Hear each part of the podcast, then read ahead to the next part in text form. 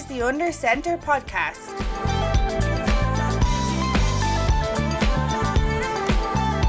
On the Dynamo Podcast Network.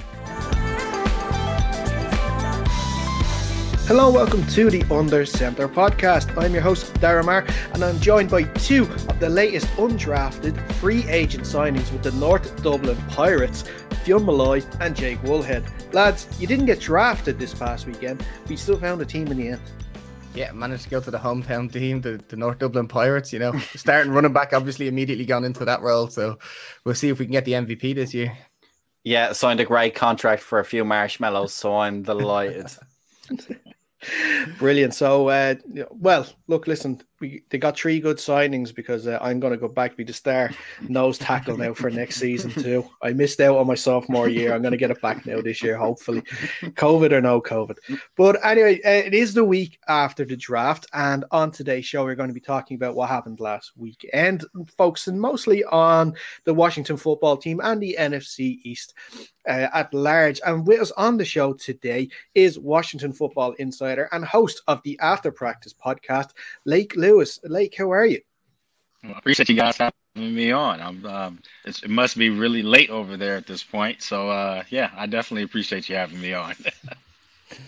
Sure, 9 p.m. is a usual time for us to record. It's absolutely fine. We got to get used to the to the American market. Thank God you're on the East Coast rather than the West. yeah, we we did we actually covered the first uh, the first round of the draft, and that was a late one. That was like half past five in the morning. It was finished that for us. So, yeah, yeah, yeah, well, we're used to the long ones.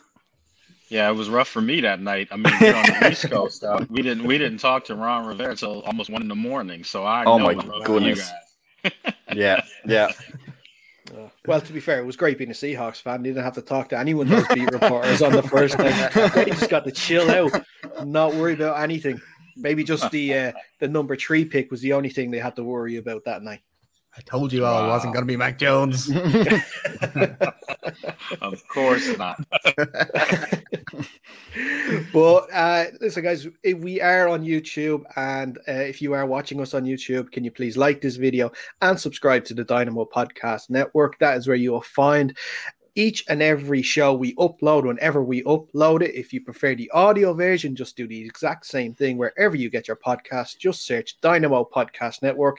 You'll find us there so you can listen to us on the go wherever you are going off to. But let's get into this uh, past weekend's draft. And we'll start with the first round, Lake. And a lot of talk leading up to it was would Washington draft up to get a quarterback? Would one actually fall to them in uh, spot number 20? It didn't materialize in the end. Uh, what did you make of, of the uh, the first night in general? I thought it was a really good night for the team. Um, you know, they they took the guy that I, you know, was on a ESPN outlet last week, um, you know, right before the draft, and they do a mock every year. And, you know, I was picking 19 for Washington. And, um, you know, obviously you have to take what's available but it just so happened to be that I took Jamin Davis. And I thought that, you know, he would be there for them. I know that they really, really wanted a middle linebacker to shore up already really good defense, you know, just to get an athletic guy with speed in the middle. Because let's face it, that was the most vulnerable part of that defense last year. So to be able to walk away, you know, with this guy after your first pick, um, you know, and hoping that he could be entrenched there for the next, you know, decade or so, I think it was a great move for Washington. Yeah, I think so. And I think what really we had been mock draft quite a lot of players or uh, across the board that I saw across all the different networks. So I think we went for a, a value pick in a position where it was difficult to find really top end talent. Uh, from your experience on the ground, how seriously or how close did the Washington football team come to trading up to try and go after a quarterback? Or did they feel, given when the first three guys were gone that maybe the talent level was a little bit too big of a drop off and that they would be happy with the quarterback room that they had at the moment and maybe take a shot next year. Yeah, I think um I mean pretty much everything you said summed it up. I mean, they they they discussed it. I mean, clearly you have to discuss it with you, of know, course, in the draft. Yeah. But but realistically, they feel comfortable with what they have in the room. And with that being said, you know, I tell people this all the time there were seven and nine last year. It was four different starting quarterbacks. That mm-hmm. just doesn't happen in the NFL. Um, you know, they were seven and nine on top of that. Uh, not just four different quarterbacks, but but quarterbacks that were getting injured, you know, and then a quarterback that just wasn't ready to hit the field at all. So if you if you think, listen, you know, Alex Smith was five and one as a starter, as a shell of himself. Imagine if Alex Smith were able to have started 16 games. There's no reason for me to believe that that team wouldn't have won 10 football games, bare minimum. Um, you know, they were in two games with what they had, and they lost, you know, to Detroit. They lost a, overtime game to the Giants. You know, that puts you at nine right there with four different quarterbacks. So again, I think they feel like that defense was so good last year and it could get even better. You get Matt Ioannidis back, you you have your draft pick. So now they're looking at it like the defense should take another step from being really good to becoming, you know, borderline great. And then on top of that, you you got a couple weapons on offense now. You know, you bring in Curtis Samuel. Naturally, you have Ryan Fitzpatrick you brought in, and then on top of that, um, you know, your draft. You know, you draft a couple guys that you really believe can can give this this team uh, uh, on offense a boost, especially Dyami Brown from from North Carolina. So I don't think they were really looking to trade out of that spot by any by any means. I mean, they got the mm-hmm. number one defensive player that was on their board, so they won out in this in the long run. Yeah, and moving on, maybe out of the first round, looking at looking at the draft class that that Washington got in total, how well do you feel like they addressed the needs? Obviously, we already talked about quarterback, but I think Ron Rivera is definitely going to be happy with with Ryan Fitzpatrick, certainly for a year, and maybe if he can convince him for a couple of years if he doesn't like the quarterbacks in next season's draft. But how well in general do you think outside of that did they address the needs that they had? It's just funny for me to see Jake's facial expressions up there. yeah, he's, he's really hoping. See, Jake, Jake was a Ryan Fitzpatrick fan before before Washington signed him, so now he's not allowed to be a, no. a, a Fitzpatrick fan. No, so now I've he's said it before. I've said it before. Like he's a guy that will lead you for, for three wins and then you will lose four in a row. So you might have to move on to your second tier quarterback after Ryan Fitzpatrick shows his face. Well, I was expecting to come on your show, Irish guys, you know Fitzpatrick, and I, I don't see any of the love. So no, no, but uh, there was a lot of love before he joined the football team. I have to say. but, but, but There's a lot of love know, for that beard as well. Oh, oh yeah. yeah, yeah, yeah, yeah. But but you know, truthfully, he's um I think you have to go back to what I would consider to be his best year, Ryan Fitzpatrick, and that was ironically when he was with the Jets. Uh, they went ten and six, and they had a top five defense that year. So they didn't need him to throw the ball 400 times, you know. So, you know, you go back a couple years ago when he was in Tampa, I mean, he was throwing the ball 40, 50 times a game. That's not going to happen here this year. They're going to, mm-hmm. you know, the way they've orchestrated and, and, and build up this offensive line, brought back Ereck Flowers. They drafted Cosmi from Texas as a start. He's going to be their starting left tackle from day one. So you know now you have not just your starting unit, but you have quality depth to go across this line, which tells me that they're going to try to smash them up people. They're going to try to run the football. What is Ryan Fitzpatrick great at? Throwing the ball deep. So now you have three receivers that are sub four four guys and kind of if we're going to put a bit of pressure on you now obviously uh, you told us that you picked Jamin Davis in your mock draft. Outside of that looking at maybe some of the lower round guys that the Washington uh, the Washington drafted who do you think is going to be the diamond in the rough? Who's the guy that in 2 3 years time we're going to be looking at wow that was amazing value to get him where they did in that draft? I know it's second round and you say your second round you know you're supposed to do well but the tackle Cosmi was a first round grade to a lot of us. And when he kept falling and falling, I'm like, wait a minute, what's going on here? Something, you know, did they all of a sudden find out some kind of medical report or something like that? It wasn't anything to do with that. It was just there was so many quarterbacks in this in this draft and you know so many receivers in this draft it just naturally pushed down the, what we call over here the big uglies it pushed them down a little bit you know but for them to walk away in the second round with their starting left tackle that's a that's a steal too. So I think they've had a really good draft, and they're going to have a couple guys two, three years from now. We're going to look back and say, man, how did they pull this off?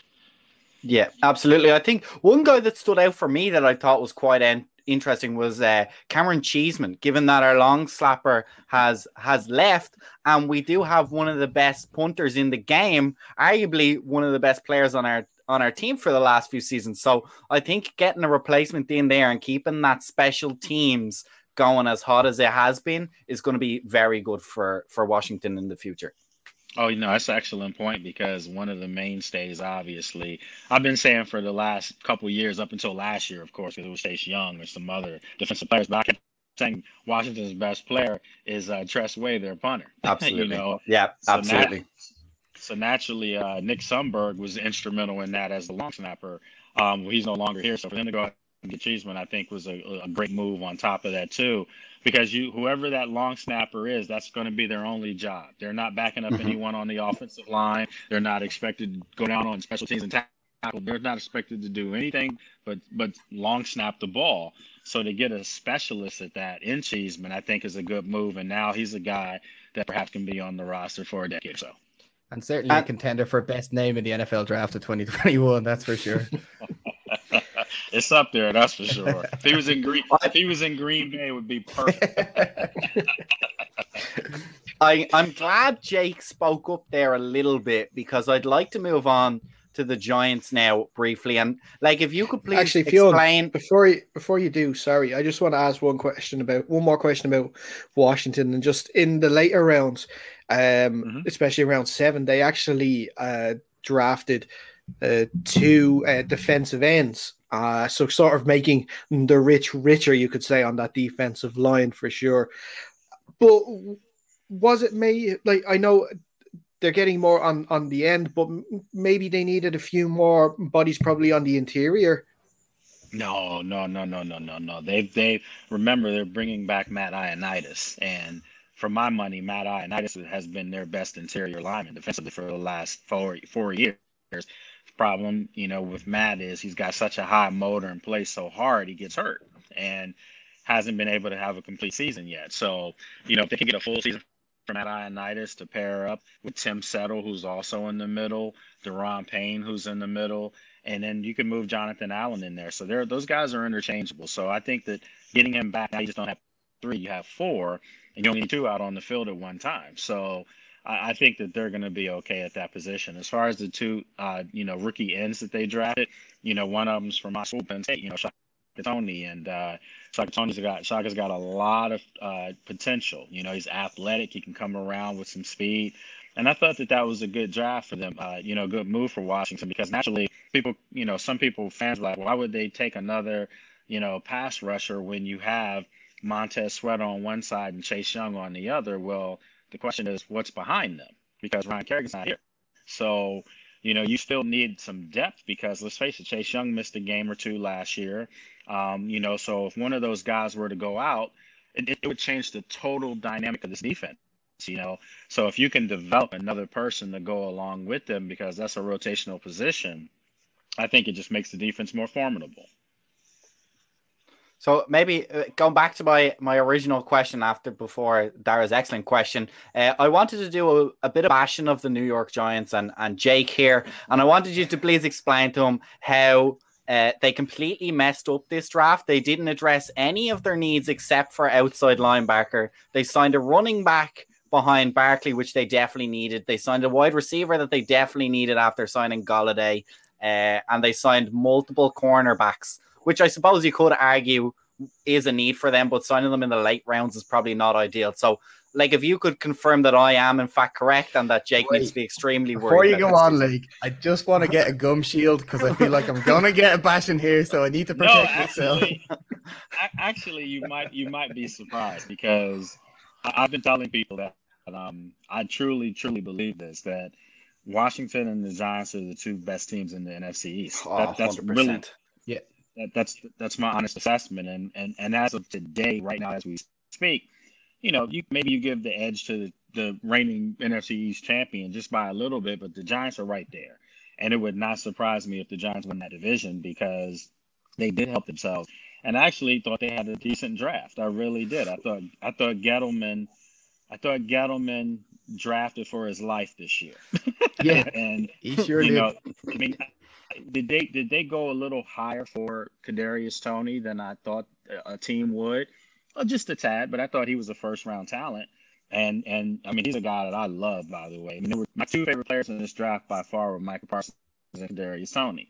So when the Giants, you know, got uh, Kadarius, and then of course the Cowboys got Micah Parsons, I didn't know which side I wanted to throw up on. So, um, you know, also with the Giants, you know, they, they get help from the defensive player from um, from Georgia. You know, that's a good look for them. Maybe some of these names aren't household names outside of Toney, but you go back to their to their free agency. You know, you know, for them to pick up a nice receiver, you know, uh, you know, from Detroit. Um, you know, you think about all the moves that they've made. So now when you look at this offense, everyone knows what it's going to come down to. It's going to come down to Daniel Jones. He's got the weapons now, so there's no more excuses. You know, you look at your wide receivers, and you have Kadarius Toney, you have Shepard. Um, um, I'm missing someone on, on, on the outside. Uh, oh, Golladay, Darius Slayton. Yeah, and Slayton. So you have four really good receivers, and then you bring back your best offensive player, Saquon Barkley, uh, you know, and and you know, uh, I know they brought in a running back, but I also liked Wayne Gallman. I did. I I think that Joe Judge is actually he, he's developing a, a, nice culture up there in New York as well, and I think that the Giants and Washington are the teams that are set up for long term success. The Cowboys, yeah, they have a lot of offense. They bring back depth. They couldn't stop anybody. And Micah Parsons alone isn't going to be able to, you know, make He's going to make a difference. Don't get me wrong, but he's not going to catapult them from the worst rushing defense to number one. It's not going to happen. So um, I, I like the Giants move to be honest with you. Fionn, you, you best know I'm gonna I'm cutting that into a little video and I'm gonna keep sending that to you every week. That a fellow uh, a fellow football team fan has said that the Giants did well. That is that is just music to my ears. Yeah, I, mean, I, have, to do, I have, I have to do my job. You know, yeah, Lake's, Lake's too professional. He's too professional. He did an analysis and he like you survived that one, Jake, but I'll get you again. Well, Moving obviously, on. when the Eagles trade up and they pick uh, DeVonta Smith just one pick ahead of us. That kind of put like I, I was like, oh no, who who's Gettleman going to draft now? Eight seasons, he's never traded back once. He trades back what ten places, gets himself a first round next year, a third round next year, fourth this year.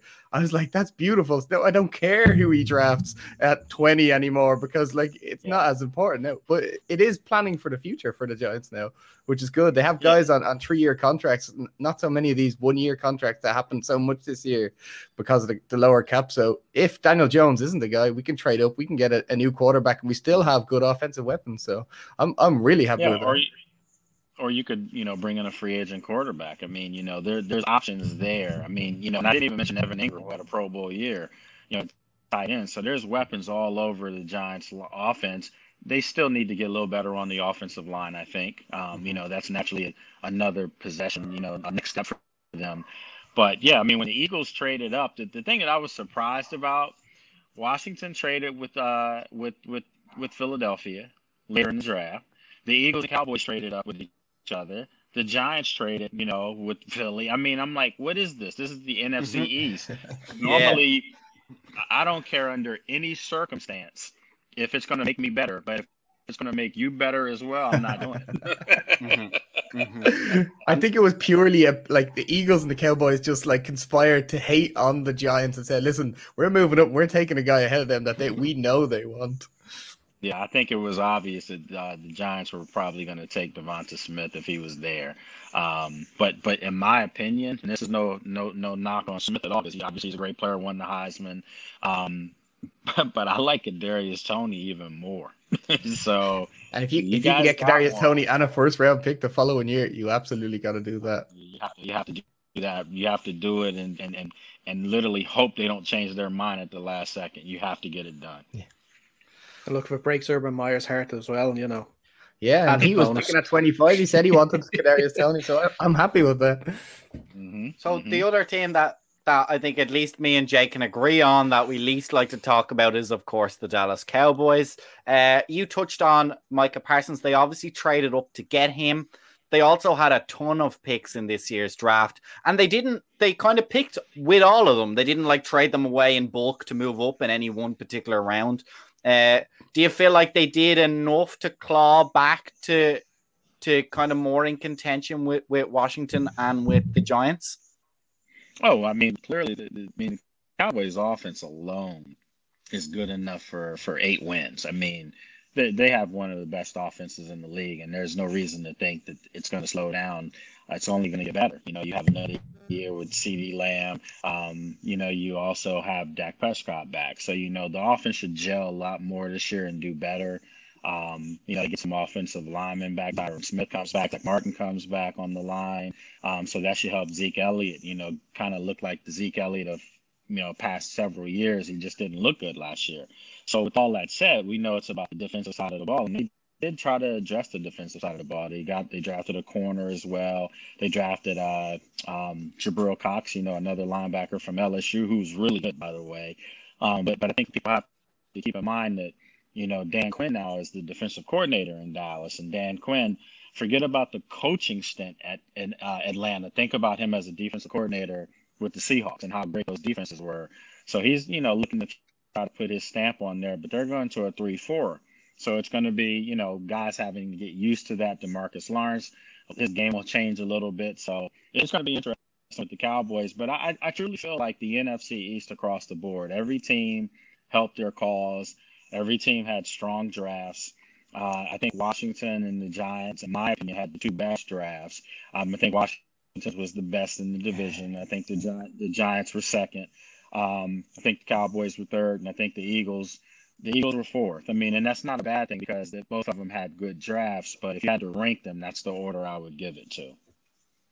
Yeah, it's interesting that you mentioned about Dan Quinn, and I think the the Micah Parsons pick was definitely a Dan Quinn style pick because like that can be, if he wants to sort of recreate a sort of Legion of Boom in Dallas, like Micah Parsons is going to be his Bobby Wagner for sure. He's going to be that yeah. sort of guy for him. Um, but I, I want to ask a question because would you think because they did get Micah Parsons in the end, but all the talk was they wanted a cornerback in the first round. And do you think that if Surtain or Jaycee Horn were available still at uh, 10, they would have selected them, meaning that Philadelphia wouldn't have traded, and then maybe the Giants might have gotten Devonta Smith. Yeah, I do. I think I think all of the above. I think that Dallas was definitely going corner first. I think Surtain was their guy all along. You know, that's who they targeted. Um, and you know, but but it's not like they have a consolation prize. You know, they got the best linebacker in the draft. Um, you know, with a tremendous upside. Uh, you know, the, the only thing that concerns me, frankly, you know, I'm, I know there was talk about character issues with Micah. Um, you know, me being a Penn State guy, and I know people up there, you know, football wise, that's the furthest thing from the truth. I mean, he had a, you know, he did a he did a dumb thing, you know, that, that young people do in the locker room as far as horsing around hazing, you know. That's I, am not condoning it at all. I'm not. But with that being said, character issues issues when a person's in, in trouble with the law all the time. A person's, you know, constantly getting kicked out of practice, you know, late for things. I mean, that's never been the case. This guy was an academic All American too. So I mean, let's let's give him some praise along before you give him all the scrutiny. But with all that said, Dallas isn't necessarily the, the atmosphere that you want to have a player in if you do have any kind of a red flag. And that's not to throw dirt on Dallas, but it you know, come on, it is what it is. I mean, Dallas has had some some things happen and they brought in some players that things didn't work out. So you just hope that this situation is not, is not going to, you know, repeat itself and be one of them. Yeah, and, and and with Dallas as well, they they had the most picks in the division. I think actually had the most picks in the entire league over the weekend for such a weird draft, you could say that we came into. It's it's such a, a, disjointed college year last year with all of these opt outs as well. No full medicals, no combine. Mm-hmm, mm-hmm. It's a lot of kind of you know shots in the dark taken here because they can't fully i guess fully scout the players as much as they would like yeah i mean it, this has changed everything i mean the last two years for me alone you know just from a coverage standpoint draft night i'm normally at the facility you know we're, we're there but the last two years i've been home you know um um, you know, you haven't been able to to to really get the interaction that you normally would have. So I can only imagine what it's like for the guys, you know, for the players. I mean, I've talked to several players that have told me, you know, it's different. Some of them like it, some of them don't. You know, some of it look at it like because they don't technically have to be in the facility all the time, you know, in the off season. That's a good thing for them. You know, you know, veterans don't want to be there. They they want to be home resting up getting themselves prepared because after three, four years, you know what your body needs to do to get ready for upcoming season. So yeah, I, I think it definitely changed the way people could judge the talent. There was no combine this year. you know, which which changes things because let's face it, if if everyone had a pro day like a lot of these guys, we're gonna have records broken every year because those pro days, the four the forty times and things of that nature, no, th- those aren't those are unofficial times. Let's face it. I mean, you can't have three hundred pounds, you know, six nine offensive tackles running four threes. That's not happening. So, um, yeah, it, but but but this is what I think is happening, guys it's allowed for people to see who's really doing their homework. You know, there's no reaching now. I mean, and I truly believe that. You can look at it the way you just explained it. You can reach on someone and say, oh, because of COVID, I couldn't see him up close. No, no, no, no, no, no. It's the it's the polar opposite. What it is is now because you can't see the guy, you have to do your homework on who it is you're getting ready to draft. And I mean, I mean down to um, the color socks their mom wears. I mean, you need to know everything possible about these players. And I think that that's what's separating drafts from last year, drafts from this year. We're about to see who really hit, you know, the nail on the head. Yeah, and sticking on on the draft there, uh, like you know, I was surprised. Like what I really liked was when Dave Gettleman drafted back, he got that first round for the following year. I was surprised at how many players were drafted. I was expecting more opt-ins players that had played last year to be drafted higher. Were you surprised, or was any thought about how many players that went high that opted out last season? Because you know it's obviously going to be a lot harder. You don't know how these guys have been taking care of their body. It's a lot harder to get that kind of handle on them. Or, or what? What was it? The idea on your side? Well, see, I actually think the players that opted out are probably going to be. Eh, you, you know, the I, I don't want to say ahead because clearly, if you haven't played for a year, football, you know, wise, you know that's a little bit of a setback, but it's a it's a minor setback because most of the high end guys that opted out knew they were going to be first round draft picks and high ones on top of that. So what those guys did was they got with trainers, they got with guys who work with other you know great players and you know put them through workout regimens to actually get their body ready for what's getting ready to come up for them. And let's face it, a year out of anything um, that's that's physical, if you don't have to be physical for a full year, you've saved your body for one extra year for your career. So now, an 18, 19 year old, you know, that, that you know, you look at 10 years, or maybe not, they're going to give you 11, 12 years just because they didn't go through the wear and tear. And that's a good thing for me. If, mm-hmm. uh, you know, if I was a GM, I'd like that actually. Mm-hmm. I think the, the Bosa's kind of set that precedent, didn't they, when they took their their year out and, and led up to the draft and, and showed that that year out doesn't take as much off the football side as maybe the coaches might have expected and definitely let them progress their their body. Uh, like we're coming up to the end of our show. I want one last question. We're going to test you again one last time. Of the five quarterbacks taken in the first round, who's going to have the best rookie season, please? Because Jake would like to put some money on it. For me, it's easy for me, and it's not Trevor Lawrence. Um, I think he's going to have a good one but but I really like Zach Wilson. I really, really, really like Zach Wilson and what he brings to the table. And I think he's going to be finally in a stable setting in New York, you know, with, with Robert Saleh being the, the coach now. I think that there's a plan. You can see the way they drafted, that they had a plan in place. And when they went out and got uh, uh, um, Eli uh, um, going brain dead here, uh, receiver from um, Ole Miss, uh, you know, that was a huge, huge pickup for them, you know. Um, you, you want to have a young guy that you can grow with if you're a young quarterback, and I think that that was a good move for them. They also, you know, picked up running back from North Carolina, so I, he's not just coming to New York with really nothing around him. They're going to be a much improved football team. I truly believe that. So, yeah, I'm looking forward to seeing what he can do. I think my most successful quarterback, I think, is, is Trey Lance. Just uh, at the situation he's walking into is a lot better than any of the other quarterbacks walking into. Yeah, I, I don't, don't, think, think he'll start right away though. Yeah, exactly. He's, I don't I think he's going to hit the field for a while, actually. And that's not because he's not good, but Garoppolo, unless they do trade Jimmy Garoppolo, I mean, the only reason I would think they would trade him is if somehow they maneuvered that Aaron Rodgers. But but this is the problem with that. If you bring Aaron Rodgers in, Aaron Rodgers already showed you he doesn't want anyone sniffing around him. so that wouldn't be necessarily a good thing for Trey Lance. So I don't see them going after Aaron Rodgers. I think Aaron Rodgers ends up as a Denver Bronco. He's going to be it's a Peyton Manning 2.0 all over again. So um, that, that's what that's going to happen there. But, but but look, I know before I get off, I, I did I've been waiting to ask you guys this because um, you know over here football reigns supreme, and over where you guys are, football reigns supreme, the different version. I need to get your I need to get your takes on what in the heck is this super super league thing. I mean, Ah, you, I mean, is that is that dead in the water now because you know people really shot it down? it is Oh. dead, but like a good zombie film, they can come back to life. As Game of Thrones know- said, what is dead may never die. Yeah, Yeah. like the owners of these teams, ironically enough, a lot of them own a lot of American franchises as well, whether it be baseball or football. They The want to sort yeah, they want to incorporate a like a NFL MLB style in football in terms of no because in fo- obviously of football over here there's relegation um and sort of you know the money differs as well. So they just want to sort of maneuver it in the way that all the big teams would play each other all the time.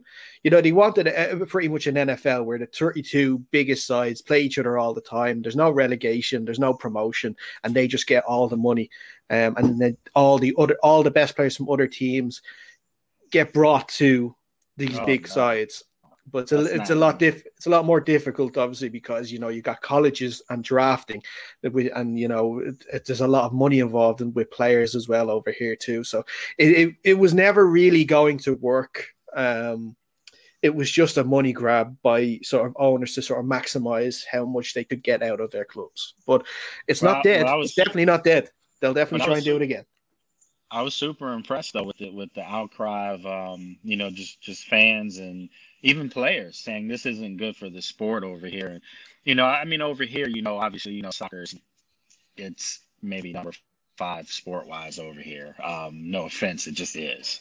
And um, you know, you got to win before people you take before they want to look and see what's going on. Um, I know there was an American kid that scored like I think in the first English league, you know, playoff game recently or whatever. And the iron is no one's ever heard of him over here. so anyway, uh, but, but but with that said, um, you know, it, it, it, wasn't enough teams, right? It, you didn't have enough teams in order to have a super league. You can't have ten best teams playing each other every game. That's you need more teams, right? So it was it was a little complicated. They originally we have a a, a knockout tournament that runs as, alongside of the domestic leagues in each of the countries, uh, the Champions League. So it was originally set up as the the winners of each league play each other.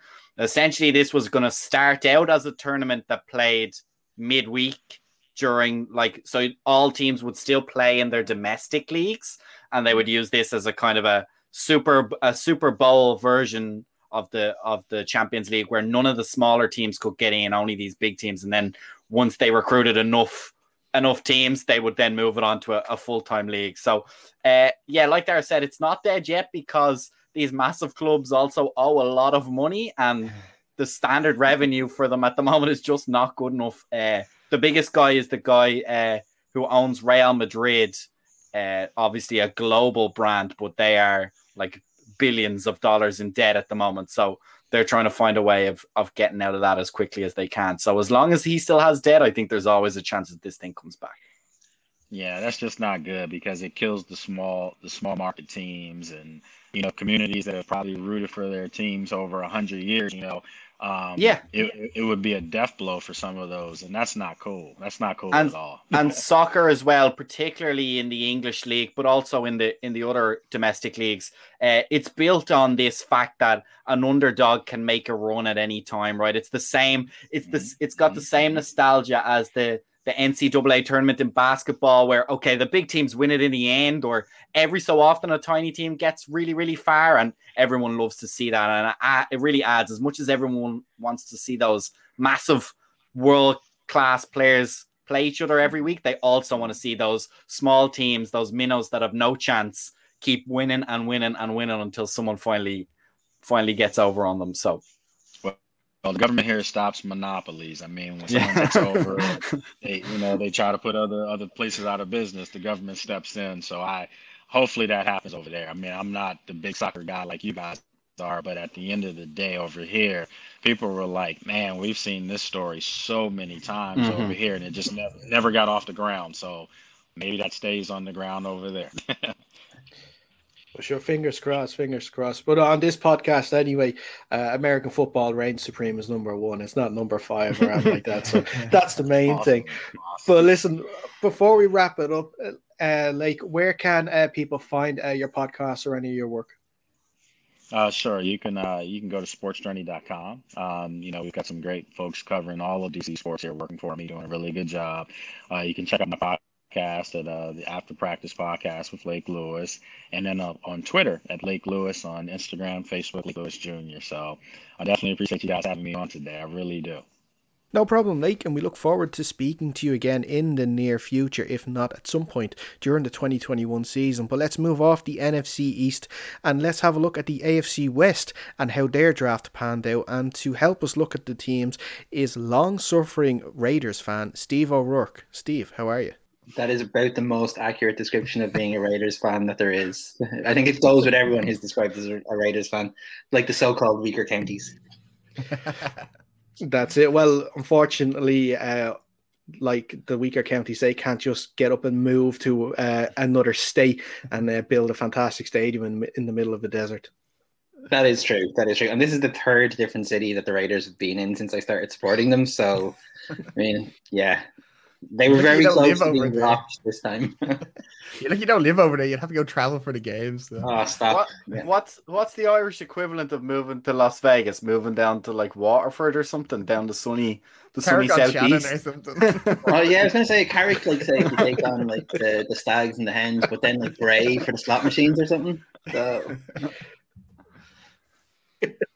That's actually when when we were in Vegas a couple of years ago. Myself and my uh, girlfriend had that talk. So if Ireland was to have a Vegas, where would we put it? And what we actually uh, came up with is Limerick would be the perfect spot for it, mostly because it's kind of rough already and it's kind Mhm. of seedy. So you put a few hotels and casinos in, you'd be all right. Be robbed every two weeks. Not successfully. to be Steelers no and- Ocean's I'll be Eleven. uh, we're only messing with Limerick. Limerick is great crack, uh, as long as you're not in it.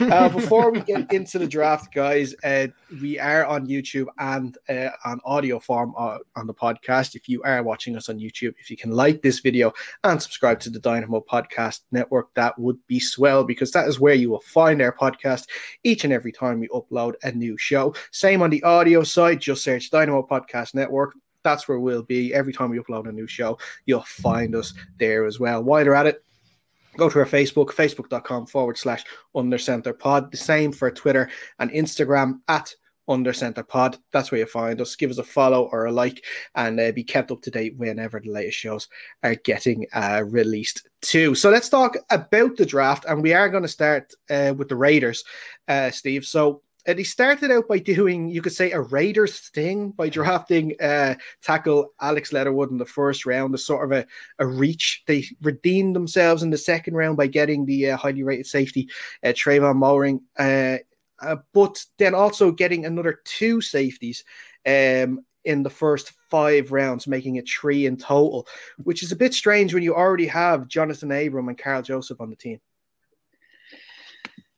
it's strange until you see Jonathan Abram and Karl Joseph play football, and then you realize you need as much safety help as possible. So, um, I would have been perfectly happy as a Raiders fan to see not a single offensive player come off the board. Um, line was a need, but I don't think it was a first round need. I think there was enough cover there that I would have been happy enough with the line to take a free agent, an undrafted free agent, and, and try and train him up or whatever. Um, but this is typical of Mayock and Gruden. I mean, every year they've drafted together, they've reached, uh, they've gone for guys that nobody's been expecting to go at that position. Um, I wouldn't say any of it has worked out so far. it's very difficult to kind of give them any praise for that. It's really difficult, like, because I think what's happening is that teams know now that the Raiders are have someone maybe not on anyone else's draft board in mind. So nobody's really willing to trade down with them because they know that why would you give the Raiders ex- extra picks? They're going to pick the guy anyway at that position. So they're not going to they're not going to interrupt my draft board, and it puts them at a huge disadvantage then for trading, especially on day one and two. Um, but I do think they saved the draft with the the Moehrig move. I think um, there was a lot of teams waiting for him, uh, and it is definitely a, a position of need. And he does seem to be the type of player who's going to sort sort of fit right in with the new defense. You know, a lot of the safeties are going to expect it to be run blockers, um, much more so than in, in previous versions of this Raiders defense. So I think overall, like it's probably still only a C C plus draft, but in the Mayock Gruden era, I mean that's that's a win. So I'm gonna I'm gonna uh, I'm gonna take it. But uh, yeah, it's it's just so utterly predictable what's going to happen when the Raiders draft that it's. Uh, actually, I say that, but it's the first time they've never drafted a skill position on offense, um, and that is unusual because normally you're guaranteed they'll take the fastest guy in the draft. Um, so that was that was a change, but it, the offense isn't the problem. The offense hasn't been the problem for three years. Everybody who has even watched a single Raiders game knows that the problem is on the other side of the football. Yeah, definitely, and, and another issue that really affect, affect, afflict, afflicted. Sorry, I got it there third time. Lucky was uh, definitely in the corner position and wait until the fifth round, late in the fifth round, to get Nate Hobbs as well.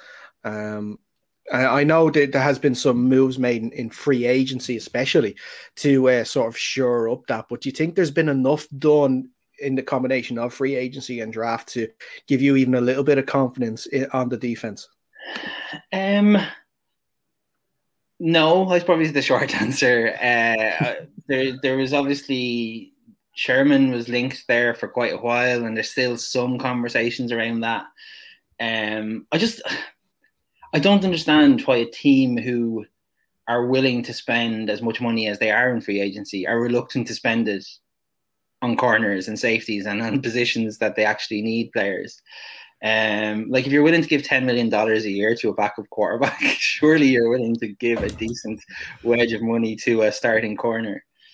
Maybe so, they just think there's no point being in the Kansas City Chiefs division, thinking there's just no point getting any cornerbacks in because because Patrick Mahomes is going to win anyway. Well, the issue isn't the Chiefs because I actually think the Raiders have the Chiefs number. That's not that's the one game. There are two games a year. I'm confident going into that. Actually, the Raiders have a really good chance. It's everyone else. It's absolutely everyone else that I worry about with the Raiders. You know how a team last year like can dominate the the Chiefs for two games. They were very unlucky not to win both of them. Absolutely dominate them, and really did set the.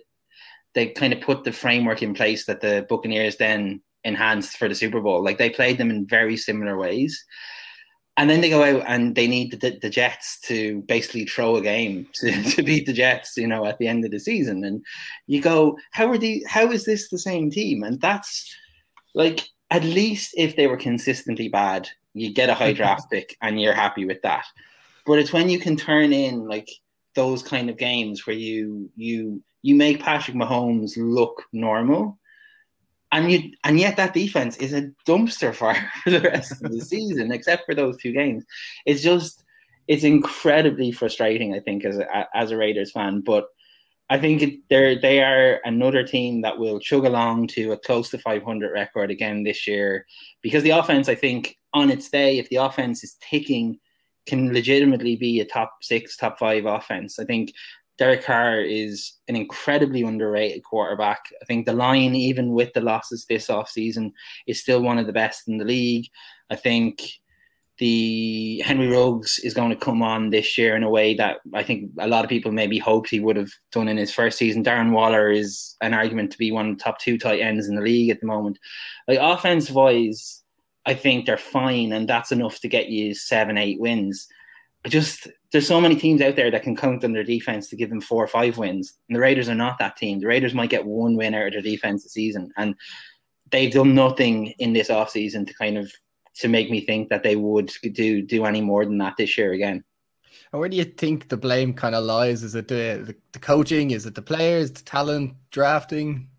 It's everything. It's I think it's when you give a head coach a hundred million dollar ten year contract. contract. Yeah, like he's not going to feel like his his arse is on you know on the line at any stage. Like so.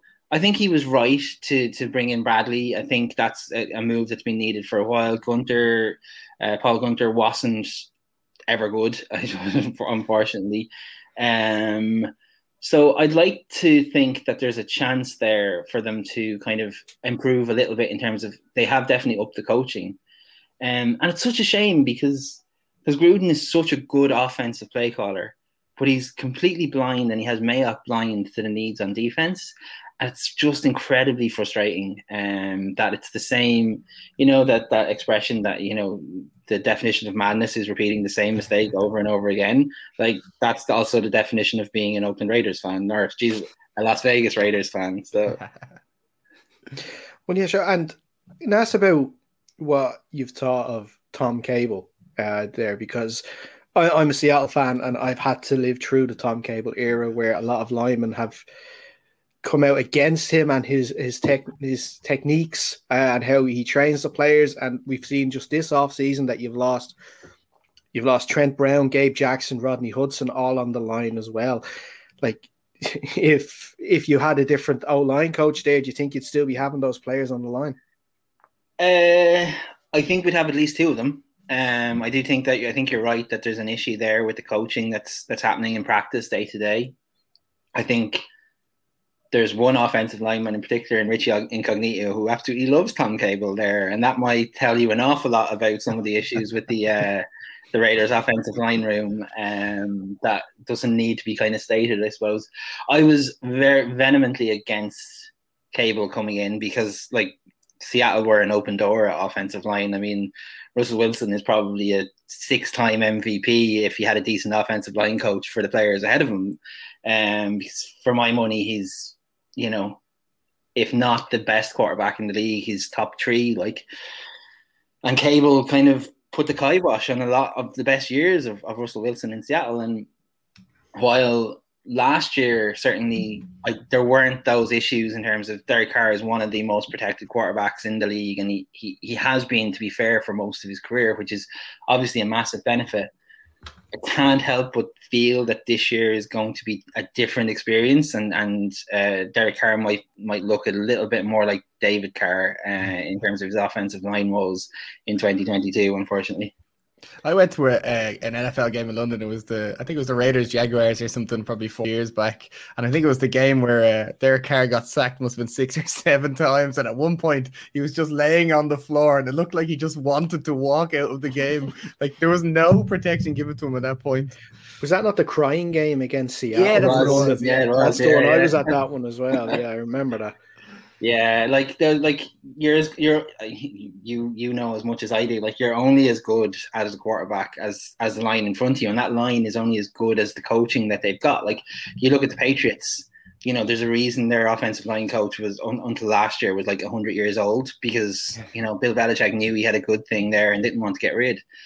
Um, and we are because of the way college football is changing as well. We're seeing we're seeing a big change in how offensive linemen are built, and we're seeing a change in their technique, and and I think that's why the Raiders reached for Leatherwood because he is very much an old-fashioned, long-armed, secure the edge left tackle, and they don't exist as much in in the way college football has gone, and you know eventually, you know that that is going to come home to roost in the NFL, and the NFL is going to have to fundamentally change the way the way you know they run their offenses, which is going to be interesting. And it, like for someone who's as old as I am, and you know I'm old, um, I, I kind of miss like uh, my favorite favorite Raiders game was a game against the Broncos in the 2016 season, where the offensive line was so dominant that they ran the exact same play 10 plays in a row.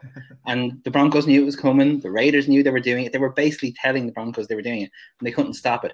I love that kind of offensive line play. I love, like, the fat lads in the trenches do not get a near enough love because football has become such a fantasy orientated sport that you forget about just how important these guys are, especially in offense. Like I think the defensive guys get a bit more love because you know they make the sack and they do their little dance and they they get their screen time. Like nobody's rewarding your right guard for blocking two men and creating four yards on a run, but those four yards eventually lead to a touchdown four plays later. Like, um, and and that that's the kind of hidden work that they do that goes unheralded. So I think Leatherwood's a good player. I think they would have got him maybe even with their second round pick. That's the frustrating bit, I suppose. Um, but I think maybe the thought is that you know, well, it's he's better on our team than he is uh, a maybe pick in the second round as well. But I don't know. You shouldn't you shouldn't coach not to lose, and you shouldn't draft with the with the fear of who else someone might pick. So, um, yeah, that from that point of view, I suppose it's been a it's the same thing every day as a Raiders fan. So, Steve, who was your uh, number one pick for the Raiders in your mock drafts when you were looking at this this draft class? Who did you have your eye on? Oh, I don't do mock drafts because uh, my I like I like sure things. Um, because and I don't like when last year last year I did a full mock draft, three rounds, and as soon as there's a trade, the whole thing is blown. So mm-hmm. uh, I didn't do it. I didn't really have. I I would have I would have liked to see I would have preferred the run on QBs to keep going, and some of the the first round corners and and the defensive players to kind of drop a little bit further back. Uh, but overall, like I, because my expectations are so low with the Raiders, there's no point in getting my hopes up. Mm. there's no point in getting my hopes up about players because, you know, even like I'm I'm trying to think like there have been so many drafts where I've waited up and a really, really brilliant player has dropped to the Raiders. And then the Chargers draft him two picks later because the Raiders have let him go. And that's just that's just constant. The, the that's the joys of being a, a Raiders fan, I think. So um, yeah, I think it, for anyone who's choosing a, a, football team for the first time, set your expectations low and keep them there. well, I, here's a question though, um, because everyone was really confused about their first round pick of Leatherwood, and you know it was kind of redeemed a little bit with the with the Moehrig pick in the second. If they were swapped, would we still be talking about the confusing draft? You could say draft choices by Mayock and Gruden. I think that's fair. I think that's very fair. I think if if they had a reached from Moehrig, I don't think anyone. We don't think we'd be having this conversation. I think. Mm people will be talking about the upside and and uh, uh, and all of that. So yeah, I think that's that's fair, but they didn't do that, I suppose. So it's really mm-hmm. hard to it's really hard to give them credit for something they didn't do. But I do think, uh, like, for for independent observers of the Raiders, I think everyone was kind of surprised to see them trade up and and and make that selection and be able to get more there. But I think it, when you look at the defense that they're going to run next season, I think he makes perfect sense. He's going to slot in. He's going to start on day one, um, and I think it it it ultimately saved what was a compared to the rest of the AFC West, who had really good drafts. I thought um, another mediocre draft from the Raiders. But let's uh, let's actually look at the rest of the AFC West, and we'll start with last season's division winners, and that's the Chiefs. And obviously, their objective this past off season was to make sure what happened in the Super Bowl doesn't happen again by getting a lot of reinforcements, especially on the O line, um, with the likes of Joe Thuney and Austin Blythe there on the in the free agency the trade for Orlando Brown just before the draft, meaning that they don't have a first round pick. But they did get also get another lineman that I was very impressed with in this in the third round in Creed Humphrey. Um, who was actually one that I would have liked the Seahawks to draft. I think he, he is a center that's going to uh, do quite well in the future for the Chiefs. Yeah, and I think the center position is again, we talk about the under uh, the O line being undervalued, and I think the center position is very much undervalued. When I when I started coaching football like a million years ago in Tullamore, like they the center was always your worst offensive lineman, and you put him in there to do less damage. But NFL teams and college teams especially have realized the value, especially of pulling centers, centers who have a little bit of speed about them, who can get out and make an edge an edge block on a run after snapping the ball. Um, so I think that was a need, but I think you know the for the for the Chiefs, it it was a matter of they kind of won their draft with the trade for Orlando Brown because no matter who they were going to pick in the first round of the draft, they weren't going to be as good a player as Orlando Brown. Is it going to be enough? I don't know if it is. I don't know if it is because I think what we saw in the Super Bowl and what we saw even in the two games against the Raiders were was that if you can show the most basic of coverage to Patrick Mahomes, he seems to struggle to pick vanilla coverages apart. You do something special, you do something a little bit extra. He's got it instantly. He knows exactly what you're doing, no matter how you're trying to feel it. If you just sit back and like just play cover two, you're not running rushing any blitzers that that that that are, that are hidden or whatever that you're disguising the often. He seems to really struggle with that, and I don't know if a lot of the blame in the Super Bowl went to oh well the the O line was was like a save. It was that not true, but they were having to block for seven eight nine seconds and no one is coached to block for that long. You're coached to block for three or four seconds and the hope that one of your five four receivers and one tight end and even running back as well six pass catching players will actually get free and catch the ball. So I think it's it's it's one of those chicken and egg situations where well okay we'll we'll, we'll shore up the offensive line but if our skill positions don't get open and then when they do get open they drop the football. Like i don't think i've ever seen tyreek hill drop a football as much as, he did in the super bowl. There's no there's no fixing that and you, you, you can't coach catching. You know you just can't people can either catch the ball or they can't. So i think that the, the chiefs the story they want the NFL to believe is that their problem was offensive line. I think their problem is that Patrick Mahomes, the one area of weakness he has is that he struggles against the most bang average defense that you can see. And the thing is, because he's such a skillful player, teams try to throw all sorts of, you know, disguises and, and fake blitzes and everything at him.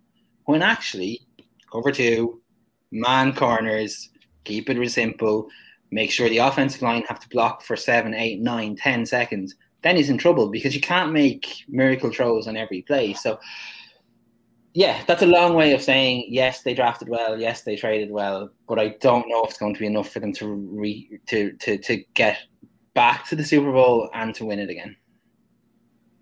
It's interesting that uh, your analysis on on Patrick Mahomes there because we did do when we did our, our Super Bowl preview. It was talked about that um, the important thing for Tampa on the day was to make sure that their four linemen get home and put pressure on Mahomes, which they did successfully. Which means there was no need for them to blitz, and and we see that with a lot of teams coming up against Kansas City that they tend to blitz because if they can get that extra man in there to make Mahomes uncomfortable and run out of pocket, they think that they can they can catch him. But it seems as though if you can load the backfield against him um, and just make sure that every well not every blade of grass is covered but covered enough that it makes him probably double think it's kind of it's it's a bit of a trait that russell wilson tends to have as well and you were speaking about him earlier that he can make the spectacular throws, but he can, and we saw in the second half of last season that he can be quite indecisive. That he, if he isn't absolutely sure on a throw, he's not going to throw, which means he's holding the ball for too long, which leads to sacks, and obviously, which led to him being unhappy, as he said in the offseason, um, which Seattle have tried to make amends with. But yeah, it, it, I definitely see what you mean with with Mahomes, and maybe the comparisons with Russell Wilson is there on that too. If holding the ball too long, being indecisive is is not really helping them uh, too much. Um, but I would also say it's worth pointing out it's really hard, as Russell Wilson is finding out, to come back from an experience with a bad offensive line because you hear footsteps now. For the rest of his career, Patrick Mahomes is going to be seeing ghosts and hearing footsteps, and I think he's going to need to be kept extraordinarily clean for the first part of the season to be comfortable again because he could have been seriously hurt in that Super Bowl and not through any fault of his own. Yet sometimes he did hold on. You're right. He definitely held on to the ball too long. He has this habit of double clutching the football a lot when he should just throw it away. Like, there is a reason why throwing the ball into the stand is worth more to your quarterback average than throwing the ball to a, a, defender. Like throw it away. It's sometimes it's just a good play to throw the ball away. Um, so I think that's that's that's an interesting point, the the Wilson comparison, because that stuff that stuff just grows. It, it gets into the back of your head, and and I'm not like don't get me wrong, Patrick Mahomes is a phenomenal quarterback. He's one of the best I've ever seen. But things like that, not like we're all human. We all have our doubts, and when you've had when you've had a performance like that on the biggest stage of all, has to live with you. Like it absolutely does. Yeah, definitely. Uh, let's move on to the Chargers and their draft and their objective again similar to Kansas City they they want to protect their quarterback. They want to continue the development of Justin Herbert after a really good first year. Got him a good, really good alignment in Rashawn Slater. Got him uh, Josh Palmer as another weapon and as a wide receiver. But it's going to be interesting to see what sort of year Justin Herbert's going to have. So you, we see it in football close to home here the second season syndrome for promoted teams. The second year syndrome for quarterbacks is a thing as well. And be interesting if Herbert takes that step forward or maybe he just stagnate a little bit. Yeah, this is my favorite type of time of year because this is Chargers win the Super Bowl season, and inevitably the Chargers get cursed by injuries and don't win the Super Bowl and finish third in the division. So it's absolutely my favorite because some of my, two of my closest friends are Chargers fans, and to see them how excited they get at this time of year and knowing what's to come is is is is always fun. But I thought they had a I thought they had a good draft. I thought the tight end um, that they drafted, uh, Tre' McKitty. I think in a weak enough tight end class, I thought he was from where they got him. I thought he, he he's going to help Herbert because at this stage, and we know like the Noah Fant is probably the worst tight end in the division. Um, it's a it's a division where tight ends and quarterbacks form incredibly good relationships, and maybe Herbert's looking for someone new there to kind of to, to keep that up. On his second season, I I watched because someone pointed out to me, Paul, a friend of mine, Paul Hosford, a Titans fan, pointed out to me in an early game last season. He said, "Look at Justin Herbert's deep ball because it's got a slower velocity than most pro quarterbacks deep ball, but he gets a height on it that other quarterbacks don't, and that gives his receivers a chance to go up and make plays." And I was watching it, and he does seem to throw it kind of a weirder, like it's almost like a golf drive in the sense that goes up and then comes rather than the spiral that you're used to seeing the, the, the kind of the bullet pass he has it and i think teams having having had a season of tape on that might start sitting a bit more on some of his deeper balls because what was happening I found on because obviously he had one of the best rookie seasons in terms of deep passes. What was happening was the safeties or the corners were going too far because they were expecting the ball based on where they saw the launch angle from and from their experience landing in one place, and I was landing two or three yards short of that. And the receivers who obviously practice with him every day were aware of where the ball was going to be. So I think that's going to be interesting this year. But I do think, I think he has all the tools that you need uh, for a to be a very high upside NFL quarterback.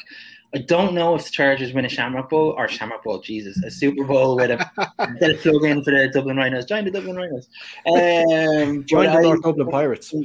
Yeah, don't don't. Uh, you, to, you know, I, I, I just have to remember your names if if anyone joins. You know, so. Uh, um, but no, uh, I think he's a really good quarterback who can consistently get the Chargers to playoffs.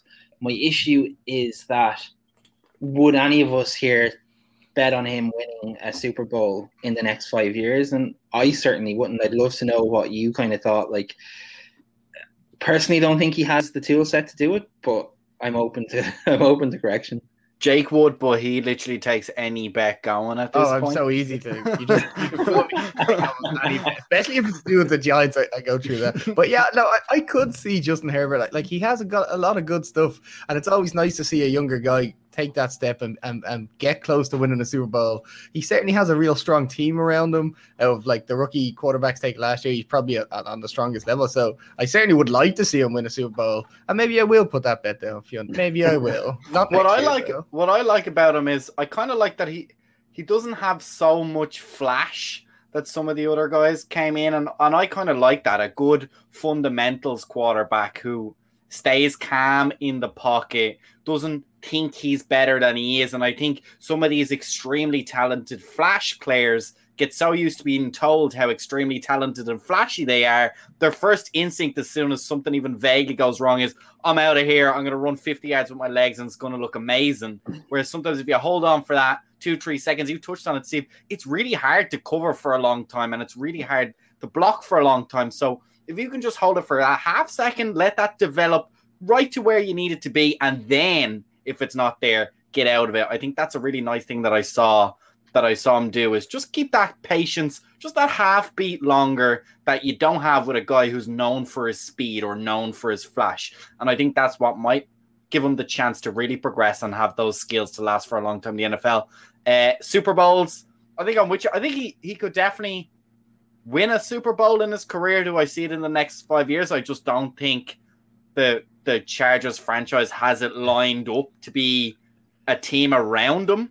Uh, so yeah, I think overall he probably has the talent, but right now it doesn't look like he's going to have the extra uh, support that he needs. I'm certainly a fan of them drafting Rashawn Slater. I think that's like that's the best thing you can do having a young quarterback is give him solid protection. I think I'm kind of against you, Fiona. I think he has a relatively strong team. He certainly has some go- good offensive players around him. So dra- them drafting a very strong um, tackle or sorry, offensive lineman, that's a really smart move, and it's certainly pushing them in the right direction. Maybe to get to a championship, it's going to be hard with uh, obviously playing against the uh, the Chiefs two times a year, but I, I, think it was a smart drafting strategy anyway. But also, I think the the uh, the get of Corey Linsley. We just talked about how important centers are now. I think he's he's the best center in the game, and I think that's really going to help him in terms of a Super Bowl in the next five years. I, sh- I don't think so. I think the Chargers always find ways to mess things up, and whether it's just because they're the Chargers and it just it, it just doesn't work out for them, you know.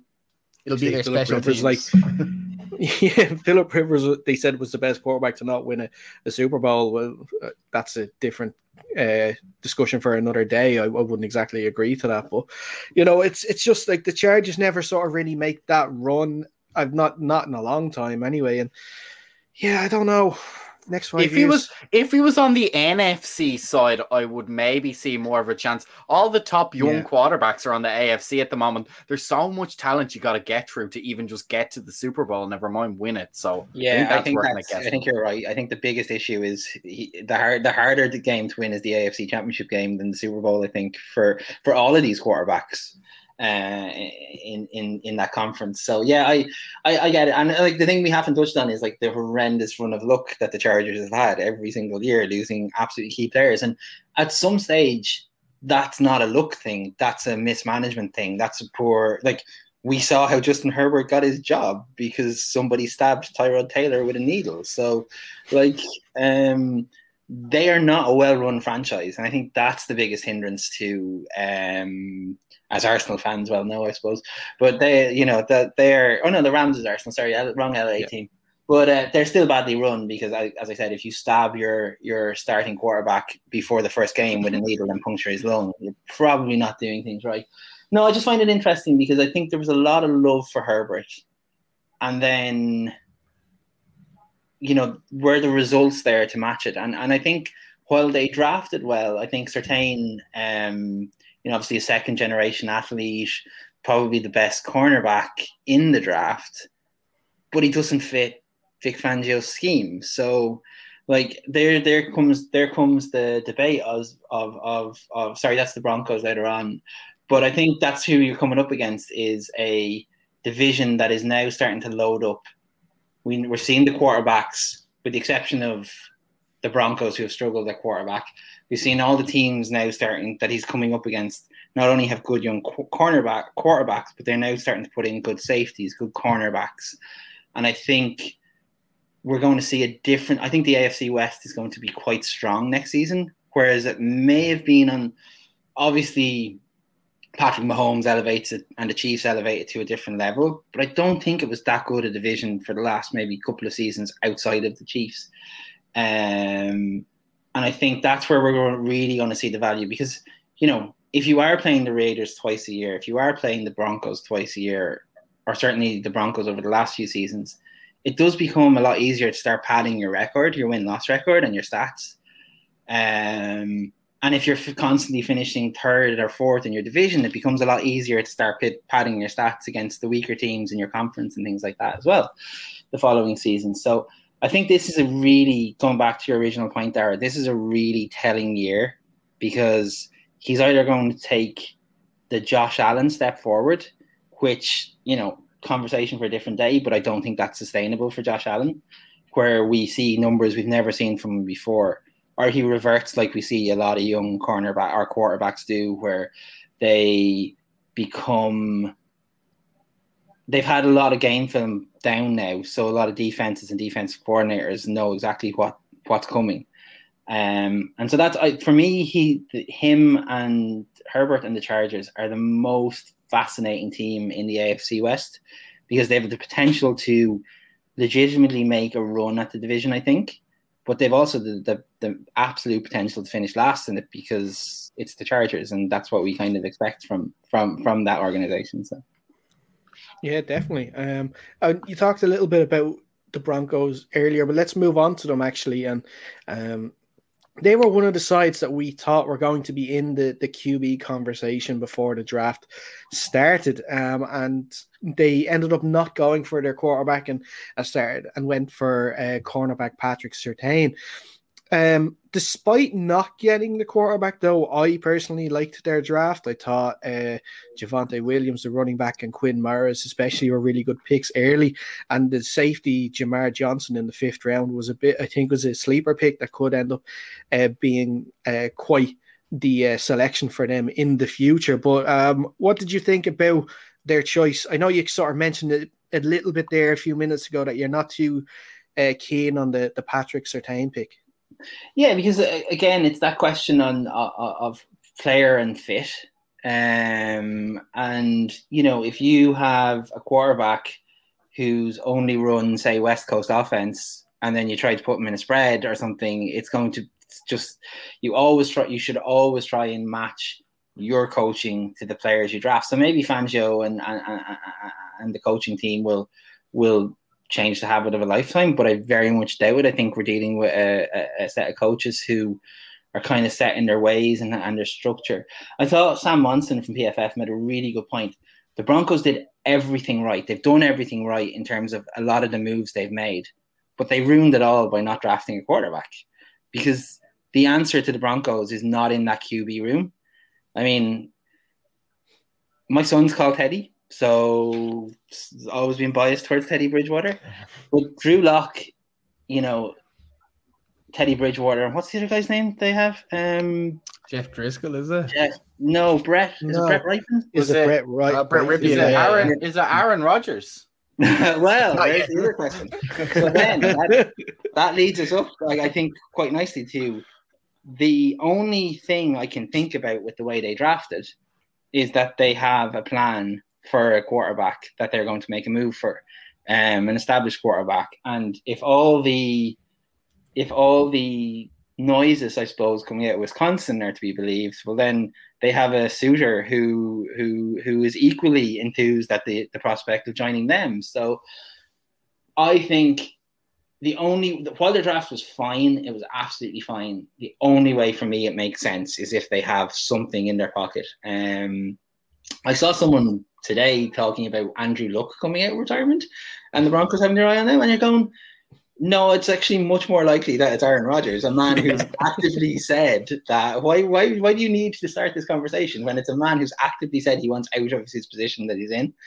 Um, so I think the Broncos with Aaron Rodgers, because anything with Aaron Rodgers is immediately a, a threat. But I think the Broncos with Aaron Rodgers, the again, it, the AFC West suddenly becomes this absolutely powerhouse division with the Las Vegas Raiders in there as well. So um, it terrifies me the prospect of having to face Aaron Rodgers twice a year with, with the the Raiders defense. But it feels like feels like the noises this year are different than previous years. In previous mm-hmm. years, I would have absolutely said, and our, our like in, in the WhatsApp groups I'm in, the conversation was, oh, it's just contract noise. It's just get pay rise, just to make sure that they draft a wide receiver. But no, this feels different. It does feel different. And with like I know he said that he has two like you know the the Raiders and the Broncos would be like good landing spots for him considering the offenses they run. Like, we all know it's not going to be the Raiders. So as I said earlier on, set your expectations low. Don't get your hopes up because your heart will only be broken. But if he lands in, and uh, you know, I'm old enough to remember when there was talk of Russell Wilson potentially coming to the division as well. Um, that that that could have that could have been if Wilson to the Raiders had have happened and Rodgers to Broncos does happen, that would have been some QB division you're talking about in the AFC West all of a sudden. Well, Steve, maybe I can put your mind at ease because I'm a Washington fan and they're one of the other teams. It's they're the, one of the less likely teams to get Aaron Rodgers, but they have been mentioned in the conversation. And so I wanted to pitch a trade to you and let's see what you think of it. So my thought process, and, I, and I'll go through it as I go. So we're getting Aaron Rodgers, obviously, humongous upgrade at quarterback. Uh, so instead of drafting a potential quarterback in next year's first round, which we're going to have to address at some point, we give Green Bay that first round pick. So the 2022 first round pick. Then, of course, Green Bay won't just take one first round pick. So you probably have to take in the, the 23 first round pick. But at that stage, you're hoping Aaron Rodgers is bedded in. That's a like a 20th or higher pick. So you're not giving up too much. Brandon Scherff wants to leave, so we get rid of him. That's a really high value player that you manage to shift on and take the headache away from your team. Then you're going to add one more player, a kind of a sweetener. I reckon Montez Sweat. You're going to try and keep a hold of Chase Young. Sweat has got better last year, and the year before he got better again. So maybe Green Bay are interested in that. They can have Fitzpatrick if they want, but I really don't think they would do you think that's a good trade and would they be interested? I think they'd be very interested if you swapped Sweat for Young. I think you've got a deal right there. But then mm-hmm. there's, you know, who wouldn't do that trade? That's an interesting one because, like, I think if Rodgers says, "Well, look, I'm not playing this season," well, then you have to do the trade because mm-hmm. Green Bay are one of those teams that are in win now mode. So they need to address it. And I actually think they'd be quite happy with Ryan Fitzpatrick at quarterback. I think Ryan Fitzpatrick, we know everyone knows what he is. He's you know two touchdowns, interception a game, um, quarterback. The same throws that could lead to a brilliant touchdown lead to interceptions. Mm-hmm. That's he's basically Jay Cutler with a better beard.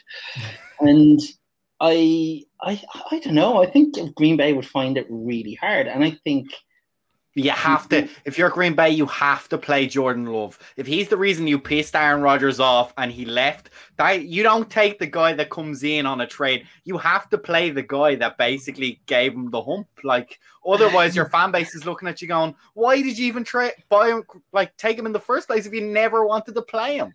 Yeah, but also that fan base has like gone from Brett Favre to Aaron Rodgers, so they're entitled to have a few years a few. of bad quarterbacks. They better have a couple of years of bad quarter. They cannot yeah, walk like, into another Hall of Fame guy.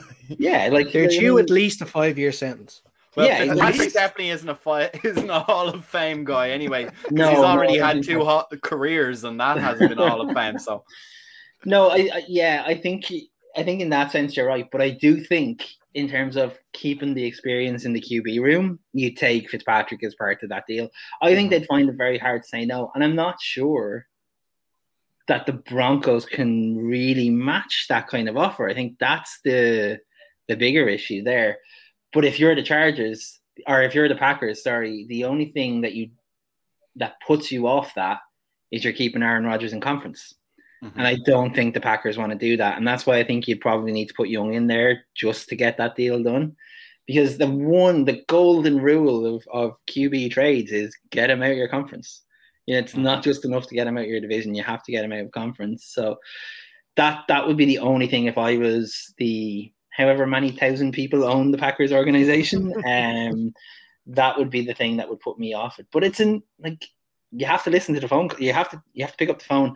The other question on the Broncos is Aaron Rodgers tall enough um, to be a Broncos QB because that seems to be the only defining uh, trait. well, they're already a mile high, so like you got to get that extra altitude, get that ball yeah. floating. I think he might have to put on the Cuban heels to be uh, yeah. Uh, traded for by Elway. but it no, it, it that, like I think in terms of destinations though as well, and uh, I, am sorry, Jake. I think it's an easy division to Oh, as well, well. So you, it's a path to the it's a path to the playoffs for. I think if any team in the. NFC East had Aaron Rodgers, that division would just be that team's uh, ownership. Like they'd just have it. Like, but the, the well, I division mean, with the Detroit Lions and things like that as well. I mean, it's not like he's had. um, but yeah, no, I think I think I think it's a really really interesting proposition. But like I said, I think the conference element of it is the only thing that stops it from happening. The, the problem for Rodgers, I think the biggest problem for Rodgers is there's very very very few teams that can put together the type of package. Now, the Dolphins could have done it. The Dolphins could have done it with their their their draft capital. Um, but now it's and I know Moo like I know theoretically with the cap money and all that they have to wait till July first and things like that. But it feels like the window for teams that he may end up with is closing. And so I would be at this stage. I would wouldn't be surprised if he he was the starting QB for Green Bay on day one of the, of the season, but equally I wouldn't be shocked if he was if he was somewhere else or not playing football. And that's a legitimate um, Jeopardy host. because if he's if he's as so if he's as if he's as unhappy as he's saying he is, like why not walk away? Like none of us would stay in a job that we're not happy with. Uh, that's the lie. I've definitely stayed in jobs I'm not happy with. um, but I've also not been Aaron Rodgers, so there's maybe that as well. But uh, yeah, I, I I think in in order of likelihood, I think number one is starting Packers QB. Number two is not playing football next season, and number three is is playing somewhere else. I think that's probably where we are at the moment. My issue for the trade for Aaron Rodgers is like it's gonna cost a whole bunch to get Aaron Rodgers on your team. So there's only a few teams that have that uh, have that package that they could trade up and get Aaron Rodgers, and then B also have a team that's strong enough to give Aaron Rodgers the chance to get into a Super Bowl because you only realistically have four, maybe five years of like excellent Aaron Rodgers play before it drops off a cliff. Do you want to hamstring your team for that long if you're not going to get to a Super Bowl? Uh, like, so I'm kind of in between on that trade for me. Yeah, I also don't think you have that long. I think Brady has given us a false impression of what you can do because Rodgers is such a different type of QB and relies so much more on, on on kind of that backyard football and scrambling that you just can't do at the age of 40.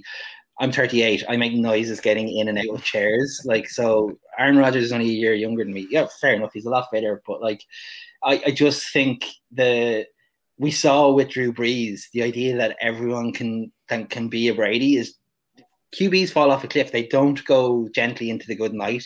They go and down. And uh, sorry for anyone listening, I made a movement with my hand there. Um, but I think that I think that you have to to justify any trade for Rodgers, you have to win two Super Bowls in the next three years. And how many teams have the strength and depth to actually do that? Um, like, we, but it, it is possible. Like, we look at what the the Bucs have done. The Bucs are probably favorites for the Super Bowl again this year because they've brought everyone back.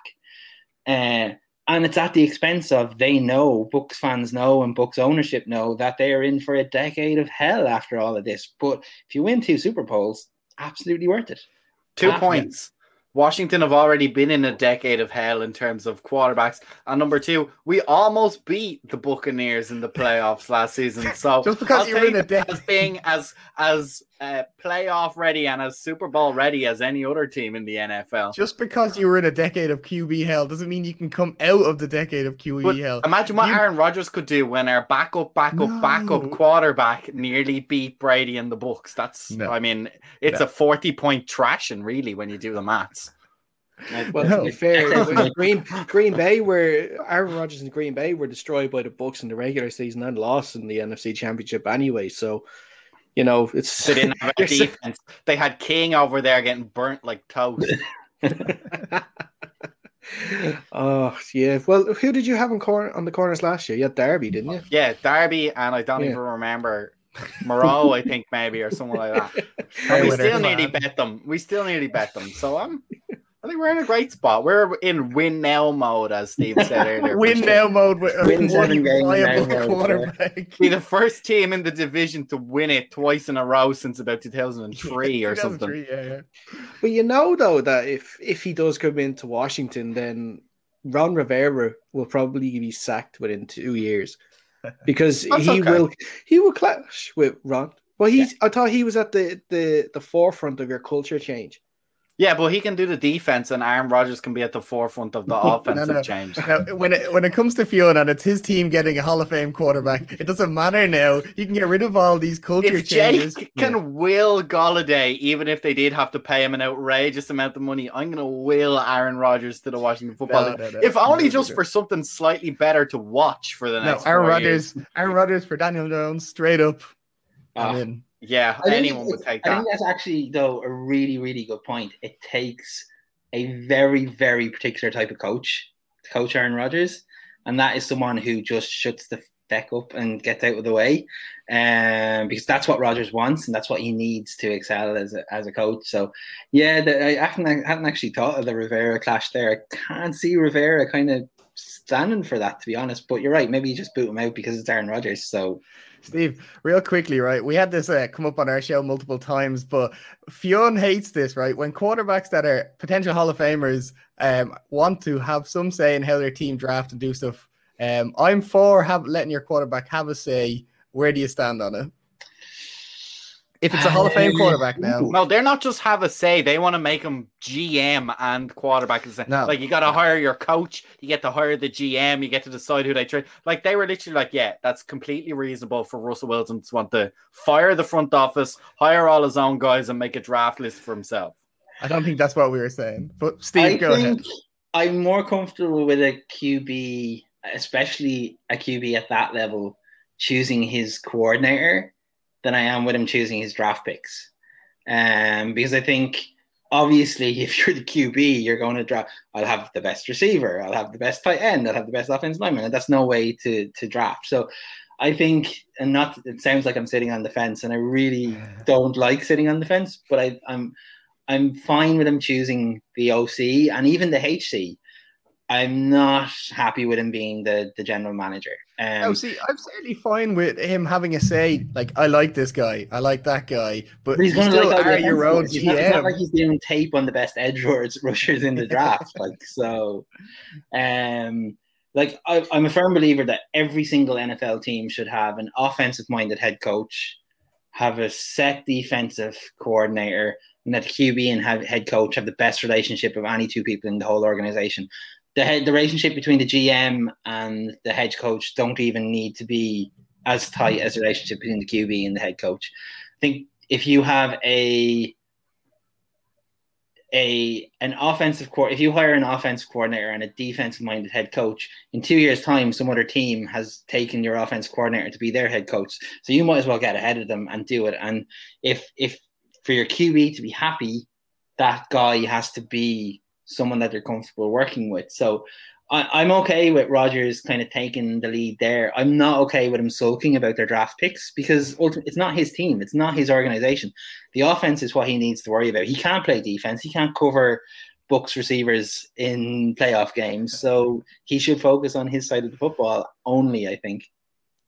Yeah, uh, it, it is interesting because you basically, when you were talking about the relationship QB should have, you're essentially describing the Seahawks uh, issues that they had over the offseason because obviously Wilson wanted more of a say. Wilson gets the guy that he wanted and Shane Waldron. And like you were saying, quarterbacks shouldn't make the draft picks. But if the quarterback gets the OC that they want, they are going to make the draft picks, if you know what I'm saying, because they're going to have the same mindset because he's on board with that person. Um, so you know they, they he knows what sort of game is going to be best, and that's that's basically what the best OCs you want i- i- on your team as well. You want ones that are going to have that you know uh, almost kinetic, you know.